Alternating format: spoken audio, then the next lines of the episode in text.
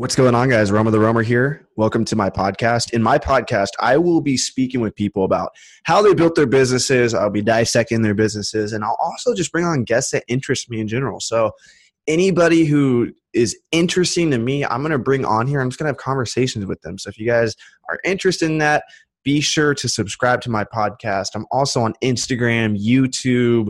I have a Facebook group called Romer the Romer Seller Community. I'm all over the place. I'm on TikTok let's get into this, guys. I'm super excited to get this podcast going. Much love. Hope you enjoy.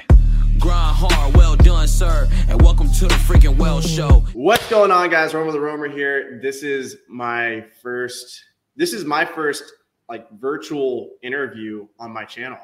Believe it or not, I've never done this before. It's kind of weird, but I got Frank from Little Owl Prep. I use him for uh, for prepping books when whenever my whenever my business gets in a crisis, whenever we can't prep books for restrictedinventory.com, we call Frank up and we've been sending him thousands of books lately and he's been making a lot of money off of us. and so that got me interested. I talked to him on the phone recently since we're, we're doing, we're basically doing a lot of business together. And I was talking to him, I was like, dude, how do you, how many books can you list an hour? Like, how many team members do you have? Like, what's going on here? So you want to say something about yourself, introduce yourself, what your business model is, how'd you get into running a prep company. So what's up, everyone? Why does your hair look so awesome? Oh man, my hair's great. I can't pull that off, dude. Yeah, you have my brother's hair. To be honest with you, you got uh like you're like a redhead to me. You're dude, like a redhead to me. People say that. I don't see it. You know, well, gets, when it gets I don't long, see it right now, but you got the curls, bro. You yeah, dude. I, I had to cut that shit. It was getting crazy. But uh, my my philosophy is pretty simple. Uh, you bring books in, you ship them, and all that bullshit. Uh, yeah. What got me in about uh, what was it? Uh, we're on our third year, so about uh, about three years ago, me and my uh, buddy Andrew Haynes, the uh, other co-owner of Little Owl, who's usually in the back, doesn't like to be on camera and all this crap. We were just talking about what kind of um, stuff we wanted to do, and then we looked at FBA and we were like, yeah, you know, let's put up a website and see what goes. How'd you find out about FBA? Because you didn't sell on Amazon before. No, no, we didn't. So um, we had um, this guy who we thought um, was pretty cool, and he uh, ran a prep center. And we were like, what about that idea? So we were like, we looked at his model and we were like, uh, I think we could try and pull it off, but we never really knew how to do it. So basically, what we did is um, Wait, you saw him where? You said what? You said you saw him where? Uh, it's a uh, another Dayton, Ohio prep center. Okay. So um, we kind of uh, worked together a little bit, and then um, we decided to go and start our own prep center, and then boom, Little Owl happened, and two months in, we got our first client, and we've been going ever since. Nice. So, how did did you get pretty involved? Because I've seen you in the Facebook groups, and for those of you that don't know about the Facebook groups, it's they're pretty interesting. It's a pretty interesting place, the Facebook groups. But yeah. what the Facebook groups are great for is if you have a business or if you have a question or like like it's crazy how fast things spread in those Facebook groups. Like restrictedinventory.com, my service blew up super fast because everybody had the problem with restricted books and then people left and right saying restrictedinventory.com, restrictedinventory.com. And I've seen like Facebook groups, a lot of like these companies that are selling to resellers, they're the place to be. Oh yeah, I how'd think. You, how'd uh, you how'd you get in the Facebook groups? Because I got in the Facebook groups to try to learn how to sell books. I was like, I need to learn how to sell books. I'm joining every single Facebook group. Were you like, that's the place to go to get more customers? So basically, the the first the first part was we didn't know what the hell we were doing, so we were like, let's go in the Facebook group okay. and tap into that knowledge, and that's how we met. Uh, that's how we got involved with the book flipper group, and then I just started going to all these other random uh, groups of Amazon FBA and all that. Actually, uh, Caleb Roth was uh, one of the first persons who let us um, put our little uh, little owl ad up on their group, nice. which kind of kicked us off, and uh, that that's how'd always, always pretty. How'd you, cool. how'd you convince him of that? I asked. It was, it was as simple as that. I was like, "Hey, I'm a new prep center. Can I stick an ad up on your um, group?" And then he was like, "Oh, sure, man. Sounds great. Thanks for coming to me." Did uh did he know anything about you? Did he had had he had heard heard about you before? At that time, it no, Like we had no coverage uh, at that point. I think we only had like one client. So I mean, if, if you have one client, no one's really heard of you. Have have any prep centers? I mean, like not to call anyone out unless you want to call them out. have any prep centers like absolutely just like ruined their reputation in the Facebook groups just by being super shitty? uh, quite a bit. Uh, one in particular, but um, you know, I'm not going to discuss any Yeah, particular you don't name. have to. Um, you one probably- thing- You probably I- know them. the thing the thing I I love about the Facebook groups is they will absolutely shit on people if they're not like uh, if they're not legit. So it's so easy to find out who's frauds because they'll just fucking like they will destroy. And then most of it like they're Facebook groups by nature are like pessimistic as fuck. Oh yeah, half the half the time I'm battling fires. I'm always on them saying, "All right, what are they talking about, Little Owl?" And then if there's any discrepancies, I'm always over there like, "Boom, boom, boom," trying to uh, work my magic. Hell yeah. I'm looking at these, uh, making sure we're live. This is my first time. This is kind of weird. Like I'm most of the time I go live on YouTube by myself, but this is like a whole new software. So I can see uh Rakin Rakin's the first comment in here. He says, What's up, everyone? Junk man in the house. What's going on, guys? I can't even see how many people are in here. Um, I'm just I'm just seeing you in live, so I was I'm just it's all crazy to me. do you see I didn't even know too? about the Is it software. split screen or Oh yeah, it's split screen. cool, cool. Um, so let's let's back up. Um Sure. because this is a hell of a business to, to be running. There, there's there's benefits to your business. Uh, you, unlike us, unlike booksellers, we we purchase inventory that's cash flow negative.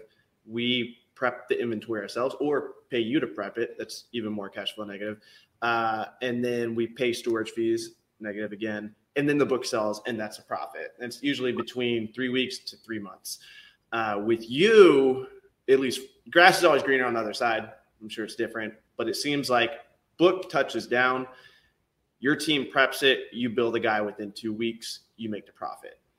Pretty much. So um, basically, we bill uh, right after we complete a shipment or the following Monday, um, whichever I decide to be lazy. Sometimes I'm lazy and just do all the invoices Monday, like I did today.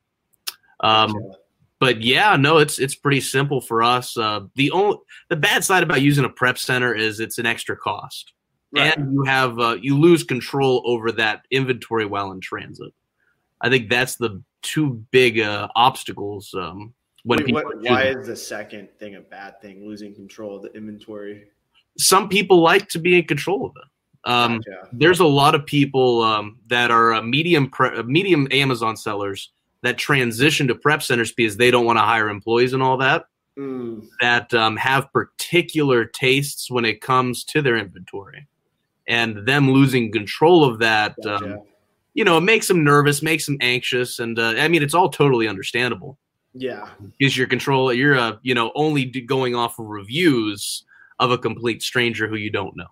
yeah, I'm sure you've had some crazy situations where people are just like, "You, you prepped my like." When people get uh, bad reviews on their books that you prepped or something, I'm sure people just go ape shit.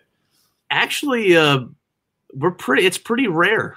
Uh, Really? We don't actually get that uh, that feedback. That's one of the few things we don't get feedback from. Nice. Uh, that's that's good because with restrictedinventory.com, I, I I feel like a damn near I'm a prep center because I have like you know 400 clients and I have all their inventory on my account and I'm selling their stuff. But if if I sell one of their items and Amazon says it's counterfeit or Amazon or the customer complains, that's on my account. The customer's never going to know, you Right. know. So uh, I I bite that bullet. Um, but I, I wanted to back up a little bit, like even before running a prep center, like what's your background? Like, were you always an entrepreneur? Like, you sell drugs in high school? Like, what's going on? I sold Yu-Gi-Oh cards in middle school, but I mean, okay, I, I before this I started a, uh web design and web development company, um, but the consistency of cash flow there wasn't the greatest. So I so actually a little interesting bit that you went from web development to like such a.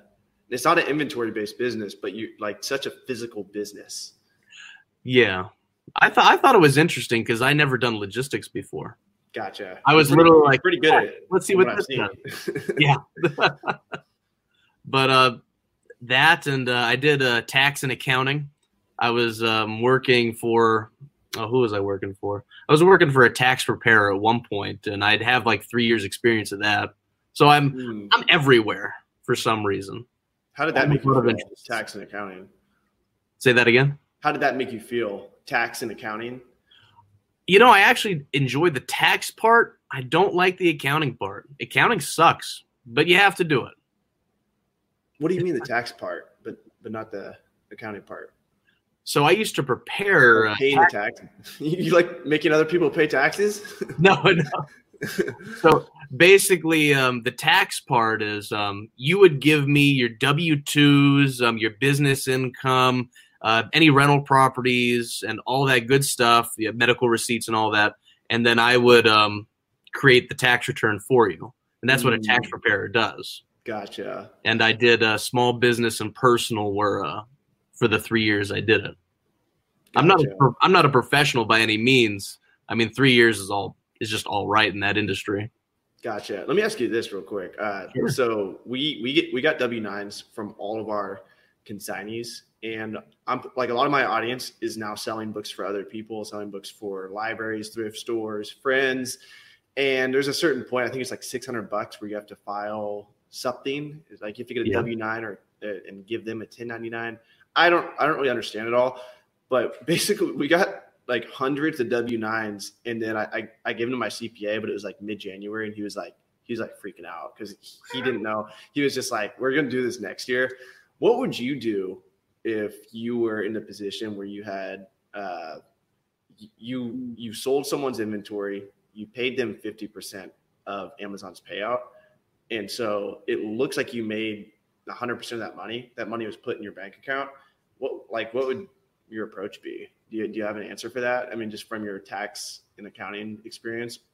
Now that would be difficult because um, once the revenue comes in, like let's say you do a sixty dollars, you, you just do a sixty dollar book from uh, Amazon, uh, you would get um, thirty dollars back. So you can only record thirty dollars of revenue, and the other thirty would be sent out. But I don't know if that thirty dollars would be an expense on your end or something else. It's It's a we pretty write off.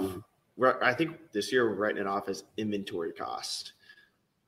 Yeah, that they could also be that as well because it, it is a cost of having the inventory and uh, yeah, it would also it basically your shipping would also get in there as well. So I mean, it's a good question. I wish I was a tax professional. so does uh because you're you're getting more and more active on Instagram. Uh, yeah, you follow me on Instagram. I do. Uh, I think that's actually how we really connected. I, I saw you going a couple live. Uh, I was like naked in my kitchen, and you came in like a live video, and then eventually I was like, right, I need a prep center. I'm gonna use that guy. You were making um, a smoothie of some kind. I forget which, but it was a bunch was- of fruit crap in there, and uh, oh my goodness. yeah. Um, does like does watching my content does it make you want to sell on Amazon more or less? Uh, probably a little more. Uh, actually, once we started at Am- or uh, once we started Little Owl, we didn't know how much sellers made. Mhm. So when uh, sometimes um, sellers give us full access because they just don't care. yeah. And then um, our first client was actually one of our bigger clients at the time because he was uh, he's still sending us pallets and all that. And we saw how much he made, and we were like, "God damn, we're just getting pennies on the dollar." What? Wait, wait, wait. He's uh, sending you pallets of like pre-sorted, like it's all good. You're not sorting through it. Correct. He's uh he's one of them. We sometimes uh, we we did books? start ex- Is books or They're they're all books. He buys them from one source, and I can tell you the source. You're not shipping them over from India? No, he's not shipping them over for India. I can guarantee you that. Solid. Oh, yeah. but yeah, no, that's it's uh. That's actually a lot of booksellers are concerned about uh, their employees. They're like, what do you do when they can see the profit? You know, be like twelve hundred for a, for a box of CDs. And uh, I I was actually concerned about that too because I was like, they're going to see that and they're going to jack their hours up. But at, at the end of the day, you can't really you can't really fake how many. Like I know how I know how many books you're supposed to listen an hour. And even if you see me make twelve thousand profit on a box of books or a box of media, box of media they, they get up there. Like you've You've seen media, like because it's you Yeah. can fit so many items in a box. It's crazy. But uh, the theory is that if they can see that number rise, they're they're going to start thinking, uh, how can I get more money from him, or just psychologically, like this this guy, this motherfucker made twelve hundred off of me packing a box for him. That it took me you know two hours to pack that box. Like I should be getting paid a little bit more. I'm going to log in an extra thirty minutes. That's what people are worried about. So Yeah, no, I I agree. Uh, sometimes, uh, actually, um, I share the main um, email account with everybody. So when I send invoices, all my Mm. employees know the price of the invoice. gotcha. Yeah. And every time I send like a two thousand dollar invoice out, they're like, "Wait a second, you're only paying me eleven. What the Yeah. hell?" Yeah. but so yeah, have, have they have they said that? Have they like called you out? Like, dude, well, give me I- give me I half. try to. Uh, my philosophy is a little bit different than other people. I try to give people um, a livable wage. So I try to make sure you know you have enough money to live if you want to, and that's that's my goal. I think that um, it just helps with morale and it helps people actually work for a company. So You're also taking all the risk. If anything, if shit hits the fan, oh, it's all on you. That's you true. know? Like the business, if someone sues you, you end, end up that dude's books are from India, and now some law firm comes after you, and they're like, "Look, you're the ones that prepped it. We're going to sue you." Boom. Employees don't get sued. That's all on That's you. very true.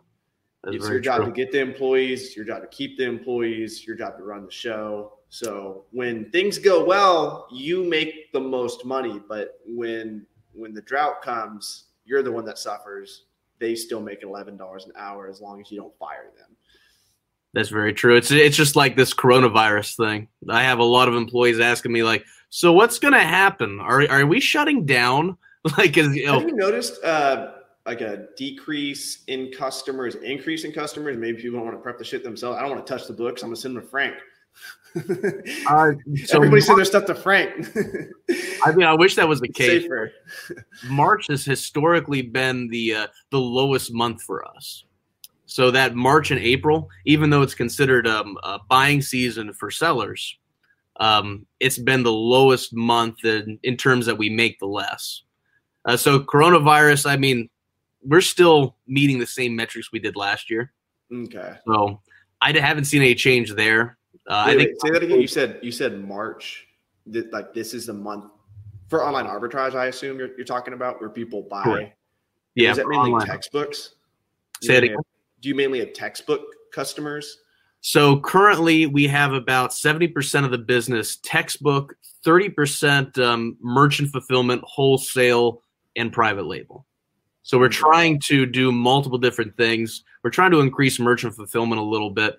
Fulfillment by OWL sounds nice, but we got to get the systems in place to actually Okay. Do a twenty-four hour service on that. How does that work? Merchant fulfilled. So merchant fulfillment, basically, they would treat it just like FBA, except we would handle it. Mm. So you would send our you would send us your inventory. We would store it. Um, then we would have storage fees, and then once it's sold on Amazon, we would uh, package it and send it out within 24 hours. What's the cost for that versus FBA?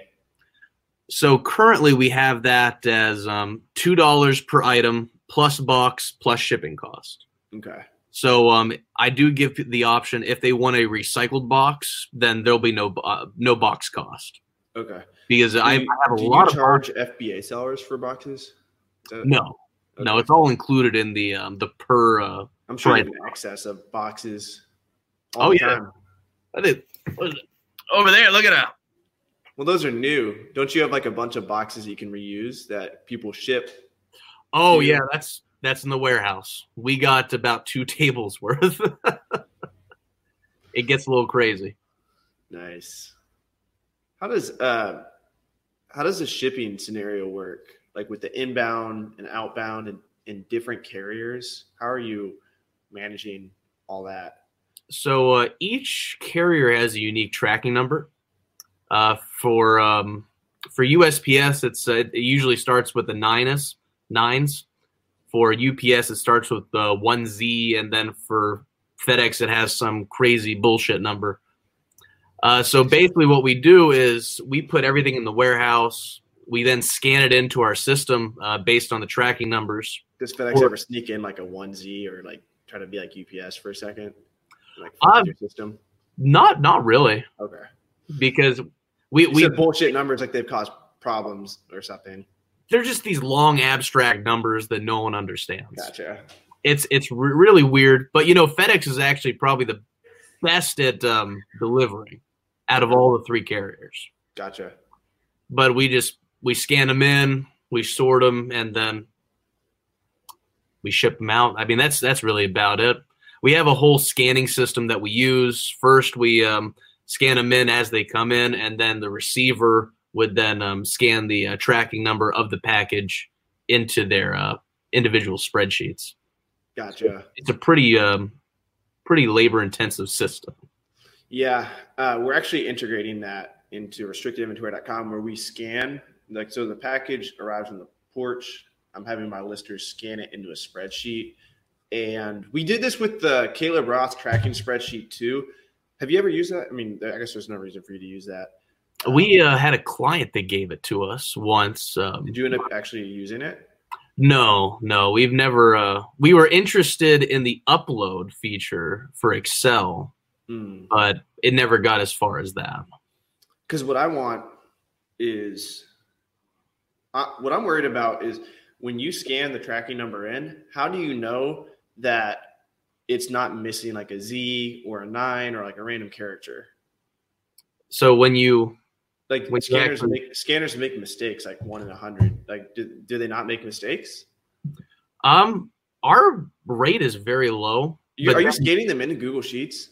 Yeah, we're scanning them directly. turn the formulas off? Is that how you're scanning them in?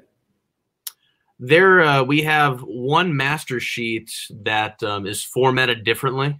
Okay. So that way, there's no uh, no interaction from uh, any Google Sheet auto format stuff.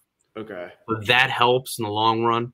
And then I remember when I was living in my car, I tried scanning a bunch of uh, books into a Google Sheet, and there was too much thinking going on in the background where Mm-hmm. it uh, it just wouldn't let me scan it in. And I never thought about that until right now, but I'm having my team scan them in there.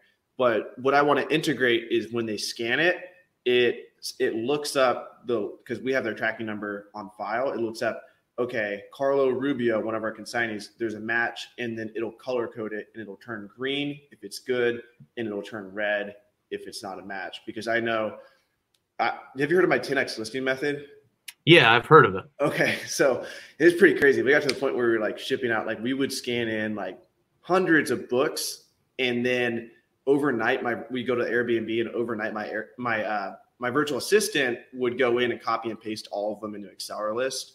Uh, only reason why we we're copying and pasting them in Excel list and not uploading them all to Amazon like via Google Sheet like you do is because some ISBNs have two ASINs, like Yeah. two listings. So like we were just uh, combating that error. But then the next morning, and we'd give her the weights and everything. That that's what the method does. You guys can check that out. I'll, I'll include it in the link below somewhere. I always suck at that. I need to make sure I actually do that. I need to have someone watch all my videos and like everything I verbally commit to, make sure that the video actually includes that. So I need to make sure that the Sounds like a life coach. is below. That's, Yeah. when you need a life coach. You need Do you a have one? 18 year old life coach to be your life coach. Do you have a life coach? Hell no, You, you, you think that all that's bullshit? dude. I uh, Rakin, he, Rakin, he thinks life coaches are bullshit. Well, you know, they're just not for me. Um, I I always knew exactly what I want to do. So I mean, a mentor was just going to get in my way. I feel like low key, like everybody in, in a way is my life coach because I always ask people for advice. But definitely, Rakin's definitely like a life coach for me, and I feel like I'm a life coach for him. I feel like whenever you verbally commit to anything, like Instagram's my life coach. like I go on Instagram and I say something, and then I'm like, oh shit, I just said that. Like uh, next time I log in, I gotta make sure I actually do whatever I said I was going to. Well, anyway, back to the 10x listing Yeah. method. Um, so the virtual assistant would list all of them overnight, and then the next day she would actually like send us all the labels, and we would go to FedEx, print them all off, and put them on the boxes, and not even really move the boxes much. So if they were in our car, we would just put them. We'd have the boxes numbered, and we try to move them around as little as possible, just be as lazy as possible, and put the labels on the boxes. Um, what was I getting at with that? I was trying to make. Uh, I was trying to connect it to one of your experiences. You remember? I have no idea. went, went down a rabbit hole and I forgot the whole point of the 10x. Maybe I was just plugging the 10x listing method. I don't know. I mean, it'd be a good method to do. Yeah. So we're, we're talking about systems. We're talking about scanning in. We're talking about the red and, and the green. And oh, yeah, the, the numbers messing up, me- messing Yeah. up. Um, Yeah. You don't experience that. Uh, no, no. Even if it, even if a number does mess up, there's actually two points where that um, uh, tracking number exists. So it's always going to be in two different places with us. Gotcha. Okay. Um, maybe it's because you're using wired scanners. Uh, it, this is all wireless. Hmm. So I got um every every employee has a wireless scanner at their desk. How much Uh, are those? What? How much do those cost? I have no idea. You don't have to buy them that much. uh, no, I haven't had one break on me yet. Okay. We got them about two years ago, and um, they've been good ever since. Nice. I I bought one. Is that a Nadamoo? Is that the brand? I don't I don't see a brand on here. It's got a uh, it's Okay. TT T yeah TT. I, I don't know what that stands for. Okay. I, I bought one for twenty bucks recently. On someone put someone posted it for sale. Bobby flipping Finn in my Facebook group, and I, I was just like, we need this just in case. Like it looks cool. and paid twenty bucks for it. I like took it out of his consignment payout. I mean that's fair. That's fair. Man, So, do you do you think uh, from from all the from all the clients you have, like you have a lot of insight. You you see who's you see people who you're like, why the hell are they using me? Like like I made more profit than them prepping their books than their batch made. Uh, like some of my batches, and then you have uh, people that you're just like, holy shit! Like, what am I doing? You know, wasting my time prepping their books for two dollars per book. You know, uh, what out of all these models you see, you, you're seeing a glimpse of wholesale. You're seeing Yep. a little bit of private label. You're seeing Yep. a lot of OA. You're seeing probably seeing different types of OA. Does anything like stand out to you? Like, I need, I need Um, to do this. I mean, the only thing that stands out is new people, uh, in my in my experience, because um, you get those. Um, from our experience, we get those um, random new, the complete newbies. They've never done a shipment before. They're like, "Oh man, I'm so excited! I'm going to scale so hard," and then they buy their uh, they buy their first books, and then they're either restricted or it's like worthless, like uh, Rich Restricted. Poor Dad kind of stuff. Whoever buys Rich Dad Poor Dad, I, to, to flip, I have no idea. How does that work? what about to read? What? Do you judge them if they read it? No, not really. If they get any um, insight into any book, you know, that's that's good on them. But flipping it, What's your uh, what are your favorite books to read? I, you know, I don't think I've sat down and read a book for at least three years. Really? Okay. it's uh, reason, I, you read struck me as a reader.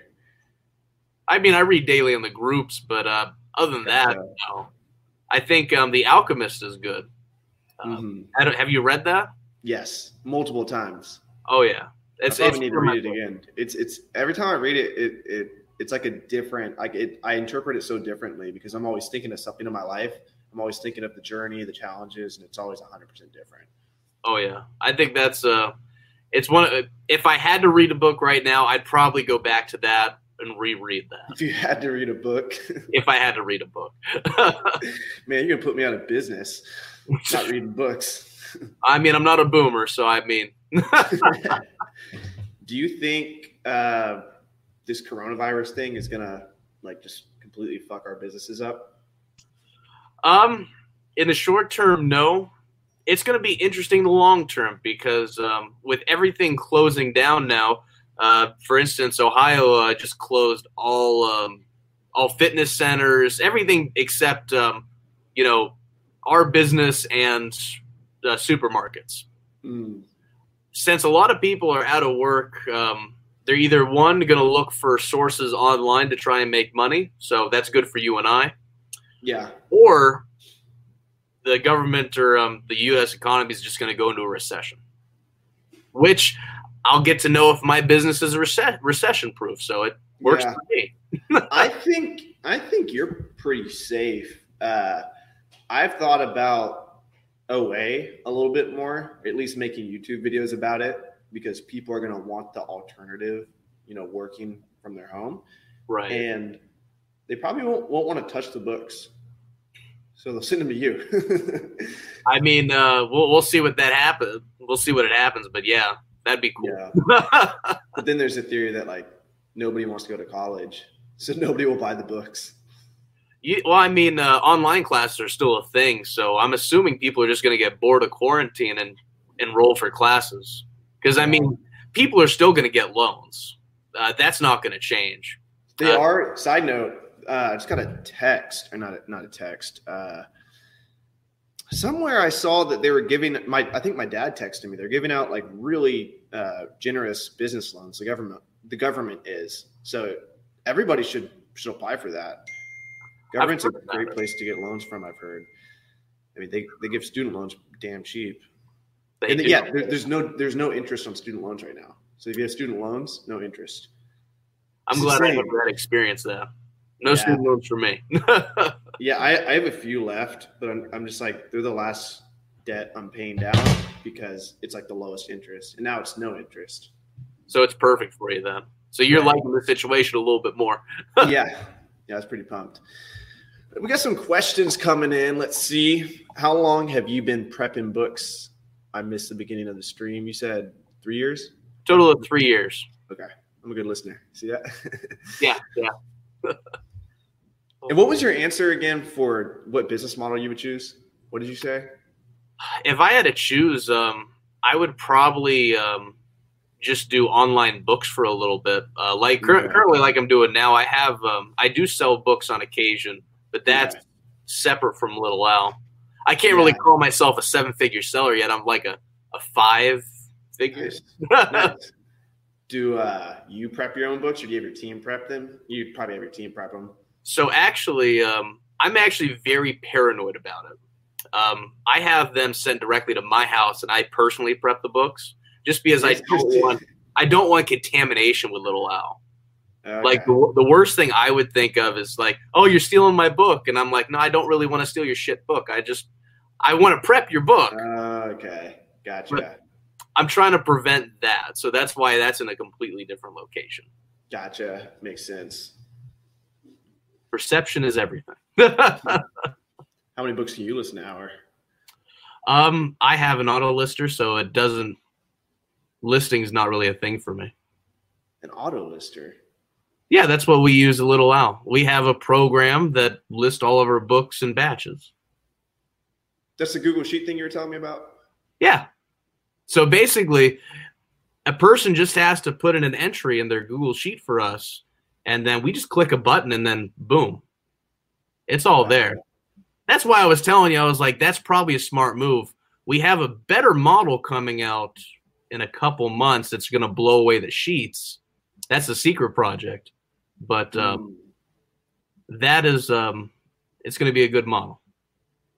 It's going to be what great. if you get inventory that's not per- it, like? Are you talking about like pack list? Like you have a pack list from someone, and that's what makes it auto listing.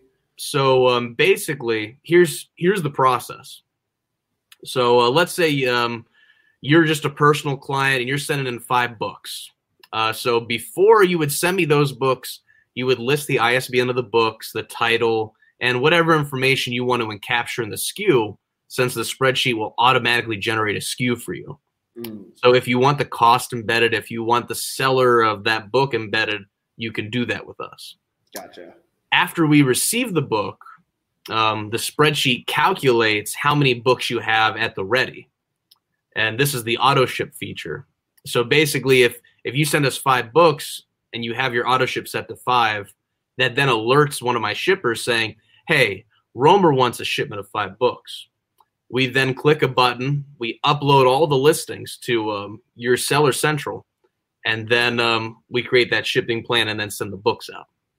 How often do people just ship like five books? they're really new sellers and uh, i tell them hey you know you're gonna you're gonna want to ship to closer to like 45 46 pounds Yeah. but um at the end of the day Some- it, some- sometimes five textbooks gets up there. Pretty it gets up there but Some textbooks are like eight pounds. some of them are, but they still pay shipping costs out the ass for five books. Yeah. It's it's not a good model. Don't don't ship five books at a time. How much are people saving? Because we started saving when we used uh, LTLs with you. How much does the average client and you know people watching? A lot of them are thinking about tran- uh, transitioning to LTLs. What's generally the savings on that? So um, if you're looking at a um, a box, so let's say uh, fit, usually an estimated amount of 15 books are in a box, depending on weight. You know, I can't really track every weight. Uh, that's usually about maybe 10 to 12 dollars shipping cost for just a full box. If you go to an LTL, that cost is about either 23 cents to 35 cents per item. So now it, instead of like uh, 50 cents a book, you're now decreasing by 20 cents, which Gotcha. is really good. It's phenomenal. It's a lot better if you also do um, CDs and DVDs on top of that, as we discovered with your last LTL. What do you mean? You're uh, not this shipment, but the last shipment uh, LTL you did, you pro you probably got about 18 cents per item in shipping cost, which is really low. So the mixture, uh, I guess it didn't actually real. It, it was just like the media brought it down. Like obviously, like a whole pallet of media would be the cheapest. It would be like seven cents an item or something. something like that. Yeah, something. But it takes a while to get to that weight. Usually around 200 to 250 books makes an LTL. Um, Do you have clients that you ship like pallets of media for? uh, media, not so much. Books all the time, and then of course any wholesale and private label, they always request an LTL. How are the wholesale guys doing? Like when you prep their stuff, you're like, oh shit, like these book guys are stupid. Actually, um, I don't, I don't really think they care. Some people, um, some of the clients that I had were booksellers and then transferred to wholesale. So um, I, I think they just have, they're just trying it out, or they like but profit margin wise, like how because you get to see all the profit, right? Right. Um, I think uh, wholesale does a little bit better just because of quantity. Mm. Um, you got to have uh, for book. It's any inventory. You got to have quantity to back it up. That's why people encourage you to continue, uh, you know, feeding the beast every week. Send some books in or send some items in. You think uh, most of your OA guys are just buying stuff from Amazon and flipping it, or are they buying from all different sources? Um, they're, eBay. they're probably Facebook? buying it all different sources. Um, we have a guy now that's buying from um, store uh, supermarket stores online and sending it to us, and um, that's that's interesting. And um, like Walmart. like Walmart, Target, um, sometimes CVS was a uh, a recent one. Everything's listed as new, obviously, right? For that, everything is listed as new unless they tell us otherwise. Um, we have one client that brings in um, retail arbitrage, um, just dropping it off, and uh, he says, you know, this is from my kids. We're trying to get rid of it, and then this is all the new items, and so we uh, we divvied up from there. Gotcha. But- They they're profitable, I'm assuming, because they're coming back. Who's your most complicated client? Is it me? um, you were definitely up there, mainly because that AccelerList crap. Yeah. Uh, Am I the only one that uses AccelerList? Out of my clients, yes. Uh, everyone else is um, either InventoryLab or just allows us to list, or is a non-lister, meaning they list themselves. But AccelerList, uh, AccelerList, I will say, is very fast. Uh, the only gripe I have about them is their box content stuff. I don't like. are you? Are you using FBABoxContent.com? I am. You don't like that? I think it's a terrible product. it's uh it doesn't work half the time and it infuriates like if we called um like 30 minutes after I did your shipment, I would be fuming. I'd be red in the face because it's there's certain ways you like software and you know I just I just don't like it. Gotcha. Okay. Um, that we we try we actually avoid doing box contents when I have my listers pack for me because we close a shipment out at one box, and and Right. because we close it out at one box, there's no need to do box contents. but we're losing money on the LTL side. Very true. Yeah. Very true. But you know, it's uh it's whatever you want to do at that point. Since you own the business, you you know you get to decide all that. Right. We thought about doing something crazy because like they, I have I have six listers, two lesbian couples out of that six out of those six listers. Pretty creepy. Um, so how many houses is that? We have we have four houses that we're dealing with. And we thought about having one of the one of the lesbians, hopefully she doesn't watch this. She's kind of buff. She's jacked. She uh I was like, Monty, you're gonna be going and you're gonna be picking up all the boxes from everybody, and we're gonna be building pallets in your garage. But then I was like, logistically, uh, we're all gonna be working in the same batch at the same time, four different houses. I was just like, nah, let, let's keep doing what we're doing. We'll let Frank handle the LTLs for now. Uh, That's probably a smart move because the more people you add to a project, the more um, errors can occur. Yeah. I, I am thinking though, like the next person I hire, I'm going to require that they have a garage that they're willing to ship and build pallets out of. I think uh, I think that'd be a good thing. You might have to charge them a little bit more if they know your pricing, but um, other than that, I think that'd be uh, fair. Charge who a little bit more. The guy who's building your LTLs, if he know if he knows anything about it, you would have to supply him with a pallet as well. Yeah, I was thinking about how how would that work? Could I? Can you ship pallets? I You mean, could you could ship pallets. I mean, it would just be an added cost to you because I don't think the lister would absorb the cost, and uh, it would how be a little. Do you think it would cost to ship like ten pallets to a house? I am not sure. I've never shipped uh, ten random pallets to a house. Do you buy pallets? No, I actually get them for free. Yeah, I imagine. But um, yeah, no, I get them for free because the wholesale people, if they um, if we can condense everything into one pallet, they prefer that. So any um, you know excess pallets we get to keep and use, Gotcha. and then we have another source that allows us to use their pallets when we get empty. Gotcha. Nice. So- All in all, not bad. What's what's the worst experience you've had in business so far? Like just like almost made you want to blow your brains out. Ah, you know, it probably was. Um, I think my second textbook season. Mm.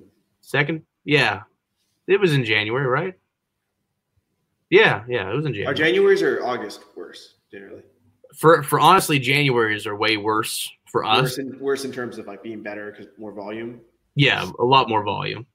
But uh, I think uh, this the first, I think it was the first year I was actually doing a textbook season all alone with um, Andrew being a part timer because he had a full time job and we were transitioning Gotcha. into Little Owl. And uh, my God, I was staying at the office uh, overnight, multiple days, only leaving to take a shower and then come back and start prepping books. And that's when we had no software at all to do any of this. So I was manually listing each book at that On Seller Central, on Seller Central. It was totally and that was that was probably my worst experience because what were you charging per book back then? The same we're charging now. We never had to increase or decrease our, our you price. splitting profits 50-50 with Andrew? Pretty much. Pretty much. So every book you're like, fuck Andrew. Exactly. I sometimes I think about stabbing. him. I know that is. I was in a, a 50-50 business uh, landscaping with one of my best friends. And there was times where I would go on vacation and I know he was just like, fuck Avery. I'm, I'm out here sweating my balls off. And then vice versa. Like he would go spend time with his, you know, family, like which, is- which is, you know, that's noble. He's working, he's walking. He, he worked full time, and I was like full time, like hustler. I would be doing books on the side and then cutting grass when I could, but like I would be cussing him out whenever I was cutting a yard. I was like, "Fuck you, Keith!" Like I know how it is. Like I, I really respect people who can stay in business long term, uh, 50-50. Well, you know, he covers he covers my weaknesses, and that's Gotcha. something that's something you want, and uh, that's that's the only reason why I go into business with someone is if he has something to offer that I can't. Gotcha. Like his background is actually logistics, actually warehousing and all that. So as we continue to transition to um, bigger and better warehouses where we have to have forklifts and all that, he's already a black belt in Six Sigma and all that. He knows how to run Mm. Operations like that. What would you say your strengths are? Uh, my strengths would have to be my personality, my good charm, and my hair. But no, I'm actually more of a um, an outward thinker. Like you know, people would need this, people will need that, people would like this, and that's kind of where I'm at. gotcha. I'm kind of the driving force between different um, services Okay. and uh, pretty much marketing all of it as well. Like is this uh, secret thing you keep talking about? Is Andrew involved with that, or is that separate? he is he is involved. Uh, it's a Little Owl product, and um, it will um, it will go to the clients first, and then we plan on opening up to other people. Gotcha. But it it's more of an all inclusive kind of thing. okay. Honestly, you'd probably like it if I showed you it. You'd be like, "Damn, this is sexy." Cool. Cool. Is it listing Yeah. software? Kind of. Sometimes Sometimes it's not only that. Let's see here.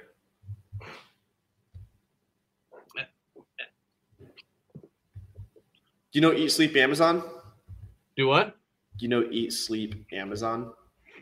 They're Uh, Instagram. no, I don't. Oh wait, no. This is Money from Mars talking to Eat Sleep Amazon. It's cool. I can mess around with the. I can display comments. Look at this. Rake and profit, baby. Says, Oh up?" man, what's up, Rakin? I love his content. He's a man. I'm plugging in my Mac real quick. Give me a second. All right, cool. Forgot it was um it's like eight percent.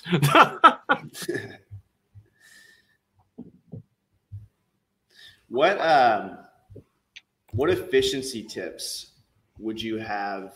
How do I get the comments off the screen now? How about ScanLister? Yeah, I've used ScanLister before. Um, let's see if I can hide it. Okay, there we go. Uh, what efficiency tips do you have for the average person as far as listing books goes? So um for listing books, I would always recommend um, if you can get a listing software because that's going to only increase um, your listing effectiveness. If you're manually entering them into Seller Central, you're wasting time. Uh, the biggest thing that uh, normal sellers don't realize is their labor cost. So, um, how long does it take you to do X amount of stuff? How long does it take you to do Y amount of stuff? All into one, and people, it's it's that phantom figure that no one actually inputs into each book because it does take a percentage of each book. They just don't know it.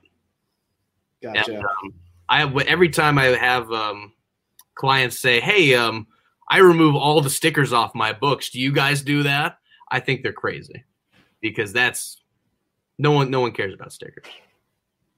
but No. you have client you have clients that request that. yeah, and I, I say no. Oh, you say no. yeah, no, I don't want that labor cost. That's crazy. Okay, yeah. yeah we actually- I. I did it for the first like What what? How much extra did you charge for stickers, or did you not charge extra? It's kind of that would be hard to track too, because like, oh, five books had stickers, twenty didn't. at the beginning of Little Owl, I did try it because I like to experiment with stuff. It's like the uh, like the Gaylords I got in. I like to experiment, and uh, we charged them fifty cents to remove all the stickers, and then I quickly realized that it was just not working out. Gotcha. I that that's a part of the 10x listing method. I talk about that. I I've left Goodwill stickers on books before, and I've gotten complaints on Amazon. People have been like, "What the fuck? This book was two ninety nine at Goodwill, and I paid two hundred ninety nine dollars on Amazon." I'm like, "You didn't go to Goodwill and find it? I found it at Goodwill. It's the market value is two ninety nine. Goodwill just didn't know that, um, but Amazon terms of service says the customer can't leave a bad review based on the price. So you always get that negative feedback removed. right, which is always which is always good. Yeah, Always. most of the time it, it auto gets it gets auto removed. You don't even have to try and remove it. Yeah, I mean, I I don't think I've had any bad re- I know I had one bad review on my seller account, and that's because he's like, "I'm a collector. This is not used very good." And I was like, "Okay." Are you just gonna keep that a side hustle, the Amazon account? Yeah, I plan on it. I mean, um, for me personally, it's not my bread and butter. I basically do it when I have time. Um, Okay. in terms of actual business, I think Little Owl is more important because it builds it's building infrastructure rather than just Yes. a side hustle. Yes. Infrastructure is something um, that will last 20, 50 years down the road. Right. And uh, the logistics part can be transitioned to anything. Yeah. So What what adjacent businesses do you see with a prep center? Which how many different ways could you go? Well, the normal uh if if my account was actually ungated from a lot of stuff, we could consider consignment, but I don't really that's a lot of messy stuff. I see what you have to deal with, and I'm like, no, I'm not down for that kind of crap. Yeah. It's funny because because I think of the same thing. I'm like, I could uh start a prep center. I'm damn near a prep center. I might as well open up a prep center. Like I've it's an it's an adjacent business. It complements it would complement a consignment business very well. It would, it would, but you would have to. You, I mean, I guess it would work a little bit for you. It probably actually probably work a little bit more for you since you have the uh, resources. You Yeah, would just like, have to. if I Uh, wanted to increase cash flow and obviously I'm still using you because we, we still get overloaded from time to time. So I'm not there yet. I wouldn't want to just take a bunch of people's shit and have a I, I feel like maybe I'm wrong about this, but I feel like uh, prep center clients would be a little more picky because the books are listed on their account. They can see if it was listed as good, like new. they would be a lot more picky. You would have to hire a lot more um, email assistants Gotcha. uh, How many they email assistants do you have? Are they all in America? every every every uh, employee I have is in America, Okay. and um, I only have one employee that sometimes handles the emails. But most of the time, I take care of my own emails still. Gotcha. I like I like that part of the business. funny that day I sent you that. I, I copy and pasted one of my clients' emails and I sent it. I sent it to Frank. I was like, I was like, yeah, like I was just like, I just literally copy and pasted. I want to see what he says, and like I thought you knew I copy and pasted it, and the client was being very rude to me, and so Frank thought I was like being rude to him, and I, I think you like texted me or you replied really quick, and I was like, oh my gosh, I'm so embarrassed. That's actually when we talked to each other for the first time, I think. Yeah, that's it. Right after that, uh, I got a phone call from you. I was like, all right, let's see what this is. Man, I for some reason I can't ha- melodramatic people and rude people can't handle. I actually transition clients out of my prep service if Hmm. they are like that. Interesting. You're not worried about them shitting on you in the Facebook groups? Um, I have re most of the time. Mo- most of the time, they usually, usually did something wrong, or they perceive that we did something wrong. Most mainly newer clients, Gotcha. and then we would have to just bring that evidence up. gotcha. like- Well, we did this, this, and this, and our result was this. And sometimes we fuck up, and uh, I just have to own it. Like, no, this uh, this client is completely right. We actually did screw up all this. I prefer to be open and honest with everything I do. Gotcha. Uh, I think it helps. when, when did you hire your first employee, and was it was that hard for you? Was it like, oh shit, like now I'm not doing this myself. Someone else is gonna have to prep for me. W- Was it difficult you like telling someone else to do something? So we a lot of tried struggle with. we tried a contract employee for the first time the first year in December when we were getting overloaded. It actually wasn't that hard of a decision for me because I was like, I'm getting overrun. There's no way I can keep up pace, so I needed to do it. Did Andrew Um, help out with that a lot? Yeah, Andrew helped out a lot, but I, of course he was still doing a full time job and doing this part time. So I mean, Gotcha. he could only help um, so much because me and him were getting about the same. I'm saying help with like the hiring process. Did he? oh yeah, he interviews them first. Um, Gotcha.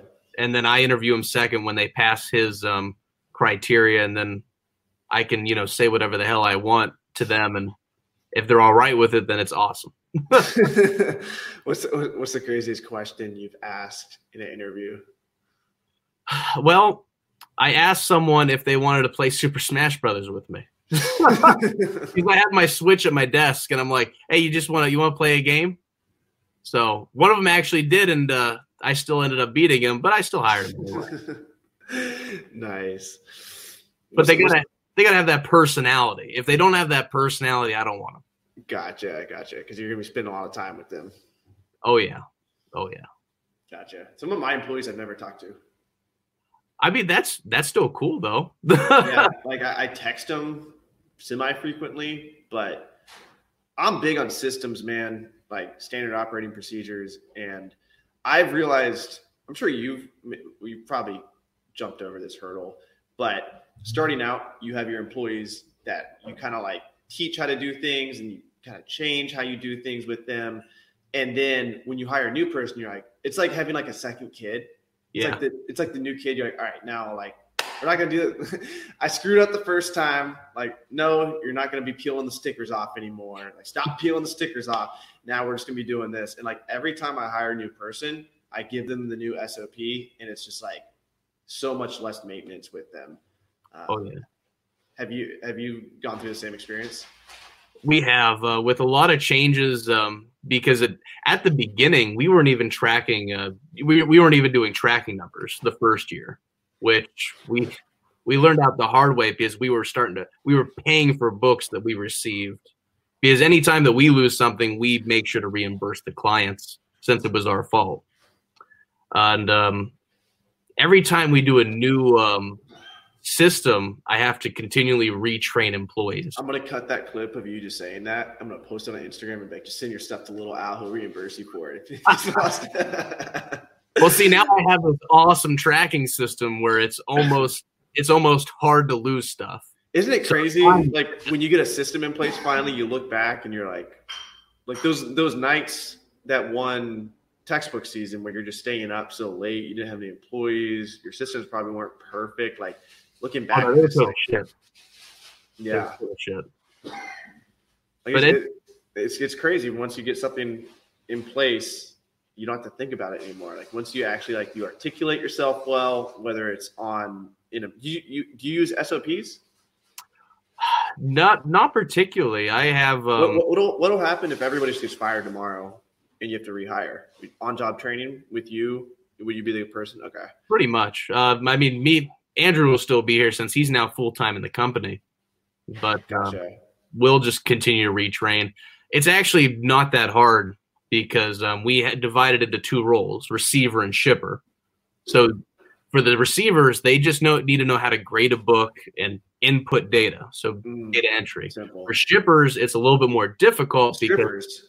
strippers, yes. Oh wow, No, you hiring?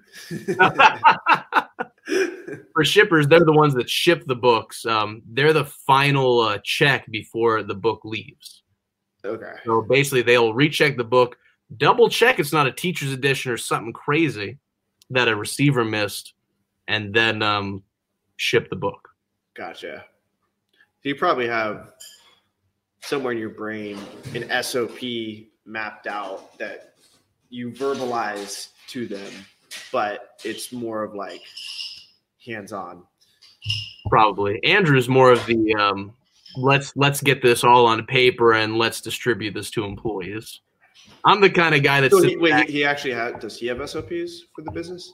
I think he has like one or two, um, Okay. but I think they're mainly just onboarding things for new employees. I don't think we have Right. any That's the thing about SOPs. I think they're great for the beginning, but it's it's a little bit difficult. I'm getting better at this, but like I'm, I'm making my SOPs now where there's like step one, step two, step three, step 40, step 45. Uh, before I would try and pimp them out, have like, you know, color coded, like have paragraphs and like lots Yeah. of pictures, but now it's just like very linear.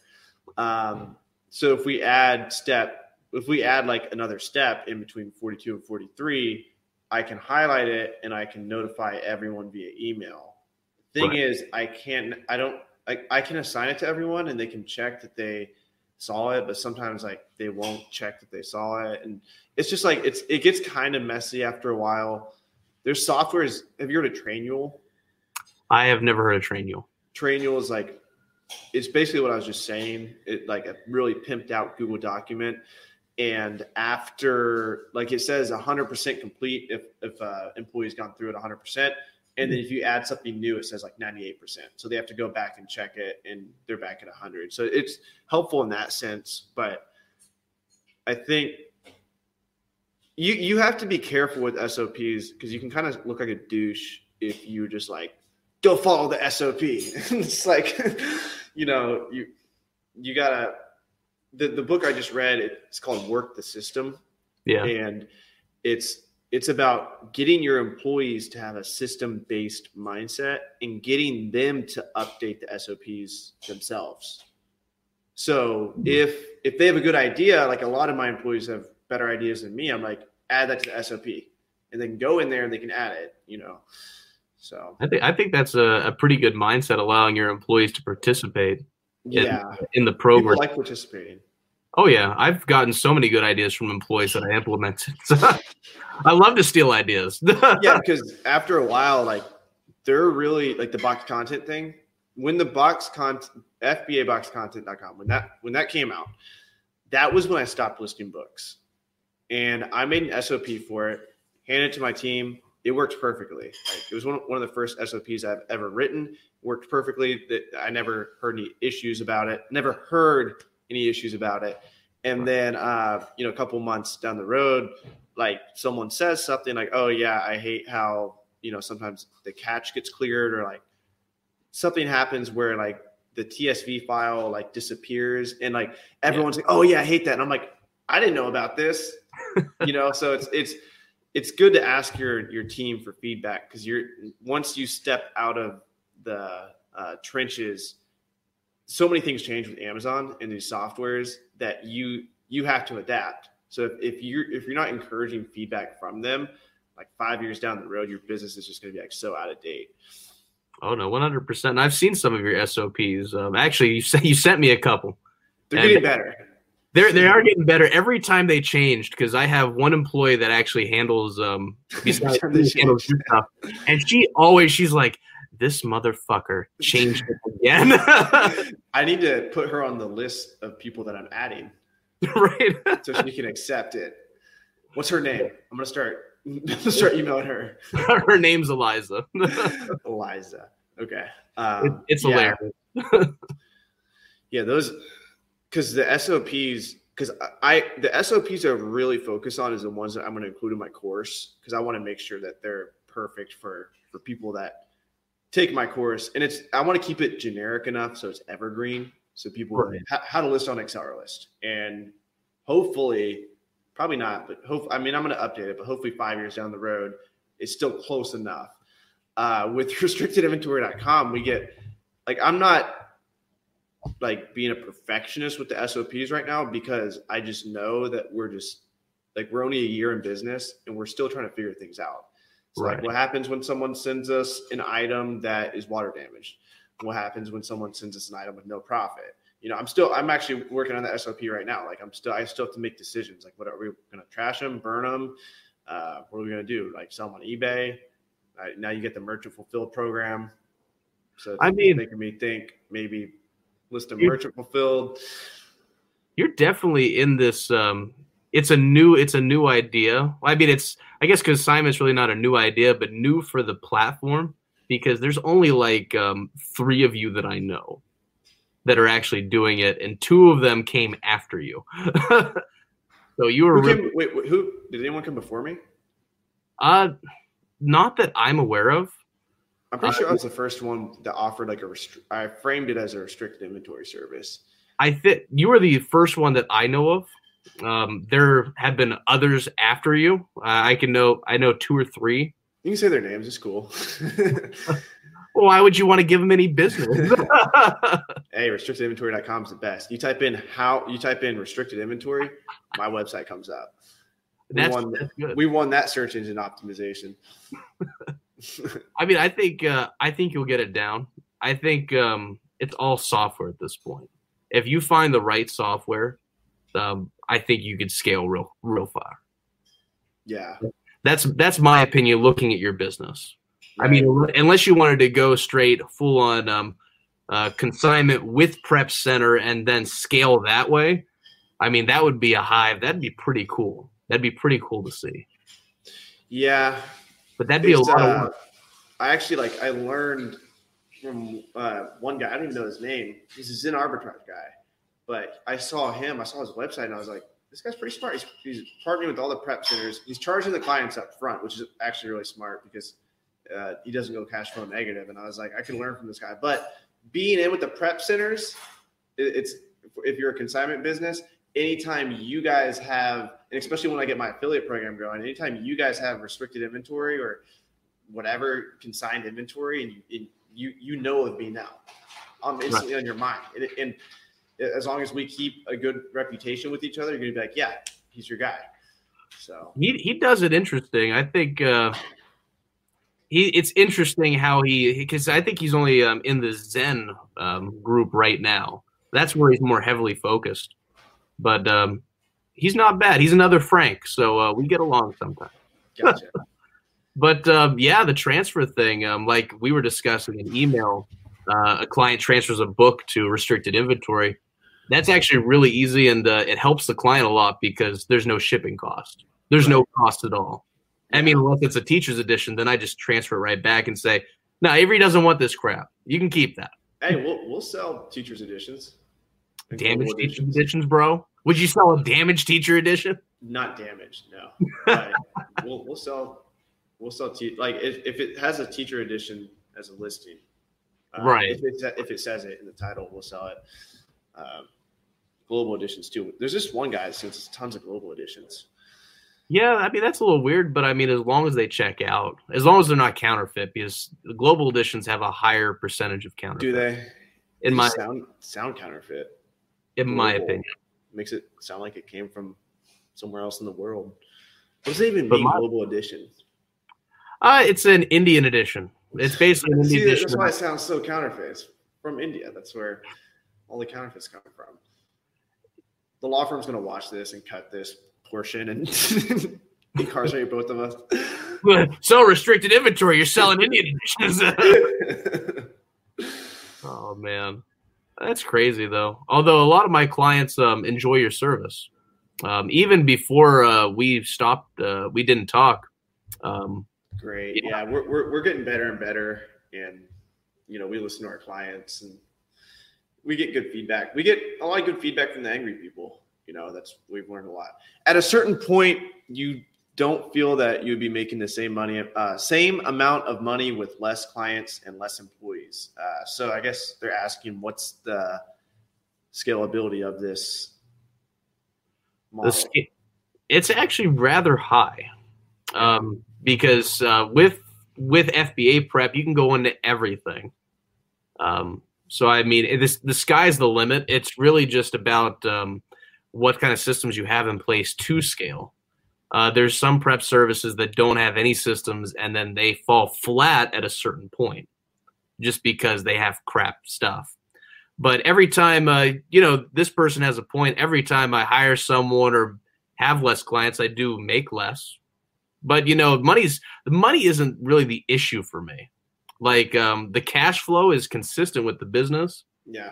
but um, that's what's really attractive about it is the cash flow. That's why I've actually thought about like if I ever got to the point where we had like a dry season and we're not prepping a whole bunch of books, uh, I've thought about maybe opening up the doors for just being a prep company for a while and just see how it goes because we, we could do it. Uh, it like right now I wouldn't want to open that can of worms, but Right. uh, you know, let's say because right now I have seven I, I have seven or I can't I don't even know seven or eight listers, but there's only one full timer, Ah. and she's it's nice having a full timer because she's consistent. I know she's gonna prep X amount of books per week, where the others they might like it's like it's convenient for them to work for me because I'm not super like you have to do this each week. And again, goes goes back to like the new people I hire. I, I tell them they have to put at least ten hours in, like at least ten.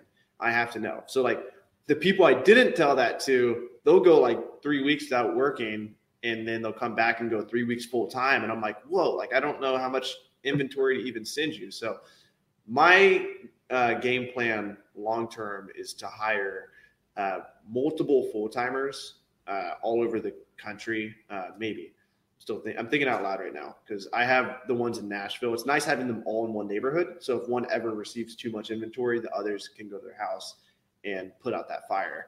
Whereas if one person in Florida, which we have right now, if she gets overloaded, which happened in October, then Right. nobody can come and help her. Like, what am I going to do? Fly down to Florida and just help her list books? That's Um, unfortunate. And besides, um, if you do do the prep center, it's more of a time constraint as well, uh, because Right. That, and that's we're, we're actually dealing with that as well. Like we're not much different because we actually we damn near have software with this Google Sheets, but now we have it to where when we list the items, uh, a Google Sheet has all the AccelerList data in it, and Yeah. it pulls how much you know of again Carlo Rubio is the first name that comes to my mind. yeah, How many of his books were listed today? Uh, okay, 14 were listed today. And then it's we have like this separate Google sheet that says, Do you want to send emails to 10 people? And it, it breaks down, Hey, Frank, we listed 22 of your items today. And so you get notified. So that's like the new thing we implemented. Who knows how long that's going to last? You know, as we scale, like Google Sheets might explode on us. uh, I'm talking like multiple developers right now um, trying to re- really because that's that's going to be the game plan long term is we have to have like a full circle software from the moment they fill out the form to the very end when we pay them and everything in between with reports. We have to have software that includes all that. Right now we're making it work with google sheets and it's doing its job but i just they have limits on like how many cells you can have things like that aren't good yeah, but I'm not aware of how many. Is there really? a limit? 500 500,000 i think Oh, okay. I've never went that high. I've never went that yeah, high. I don't know what cause. Yeah, it's I Yeah. think uh, ex- uh, Google Sheets um, has its limitations, and that's kind of why we're moving away from it because there's there's to a point where it just stops being effective. And um, yeah, we I think we hit that point about a couple months ago, and we were like, yeah, you know, this is this is not great. We could be doing a lot more. so when you develop you, you develop the software, right? Correct. You helped.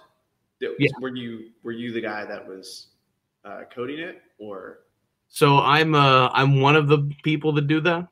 Um, it depends. I do have some other help uh, in doing this, just in case I do get busy. But um, primarily, if I can help it, I most of the time do it. It's it has been an off and on project for a while now, and then we in January we started to get really serious about it. gotcha? So hopefully it's hopefully the beta test happen next month. That's that's my goal. how how is it like if I was to try and learn software today? I don't know much. How long would it take me to be competent in coding? at first you would have to stick with a coding language um, and you'd have to learn that coding language What's or the most universal? Like, what, what would be the one? Like, what's the English of the coding world? um, you know there everyone asks that like what's the best code to learn 2020 uh, there's really not anything because every language has its different uses honestly like, like you don't want to learn fucking Portuguese.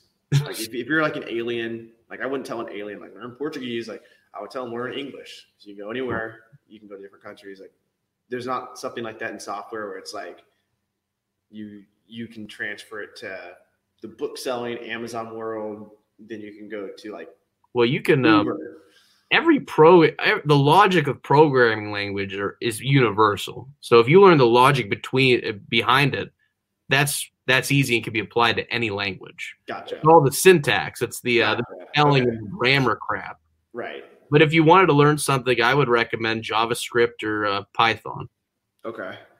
because that has it's not um it's not syn it's not um it's not big on syntax, so it doesn't have a lot of rules regarding that, and it, it would help you out along the way.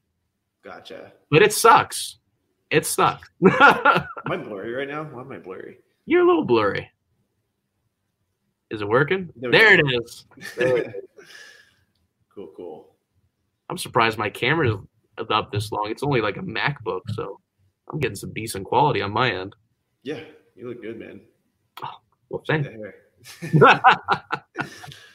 Well, I appreciate you coming on, brother. You got uh, you. Where can we follow you at? You got Frank, um, or no? You got Little Owl Prep on Instagram. I got. Little Owl Prep, and I started a, I started a new uh, Instagram for myself because I'm going to start doing Shit. other things. I'm at uh, the one true Frank. I don't have any One, content two- on it. Let's see. The one, the uh, spelled out one, Yeah, the one true Frank. the one true. Oh man, you put underscores in your name, bro. I did. Is that bad? Uh, I, I, I don't think it looks good. I, I like to have like a clean. There's a one true Frankie. You should see if the one true Frank without underscores is available. That's I'll my try it. opinion. I think it looks cleaner. I don't know of anyone except for Amazon Lit. That's the only person Yeah. I really know of that has an underscore that's like semi big. Um, I'll, I'll try Imagine- it with, uh, without. like, imagine like Gary underscore V or like Donald yeah, that'd be crazy. underscore real or something. I don't know. Yeah, no, I'm just testing this out because there's another project I'm working on um, called Seller Support, and I don't have an avenue for a Little Owl in there. Side note, uh, do you have the balls to show your Discover page? on- Discover page. Do you know what that your Discover page is like? It shows your true colors, whatever your Discover page has. This is a the algorithm knows what entices you the most. Uh Hey, look, look, it's Caleb Roth. oh gosh, are you serious, I'm serious. dude? You're Caleb. He's obsessed with you, man. I mean, I do follow. I do follow the book flipper. I mean, who who doesn't follow the book flipper? He's coming up. What, what else is on your Discovery page? If you scroll down, If I scroll down, maybe I'll which, find. which, which account is this on? Is this your active account that you use frequently, or is it your Yeah, look, you got some. Uh, where are you? Where are you? You got some Gary V right there. Okay. Inspiration stuff, dude. I'm a pervert, bro. Look at this. Oh, where are we at? This got booty. We got some fish. Look, look at, look at this. Instagram knows. We got wrestling. And then we got like bachata, salsa dancing. I was about to say you're into Latin. You're into Latin stuff, so I mean, of course, they're going to show you Latin women. They're beautiful. Right. But uh yeah, in- Instagram knows, man. They want to keep you on the app, so they they show you whatever you're into. Hey, the, the discover page doesn't lie. I think the discover page, like if you like out of everything you can look at on someone's phone, go to their discover page. You'll learn a lot about them.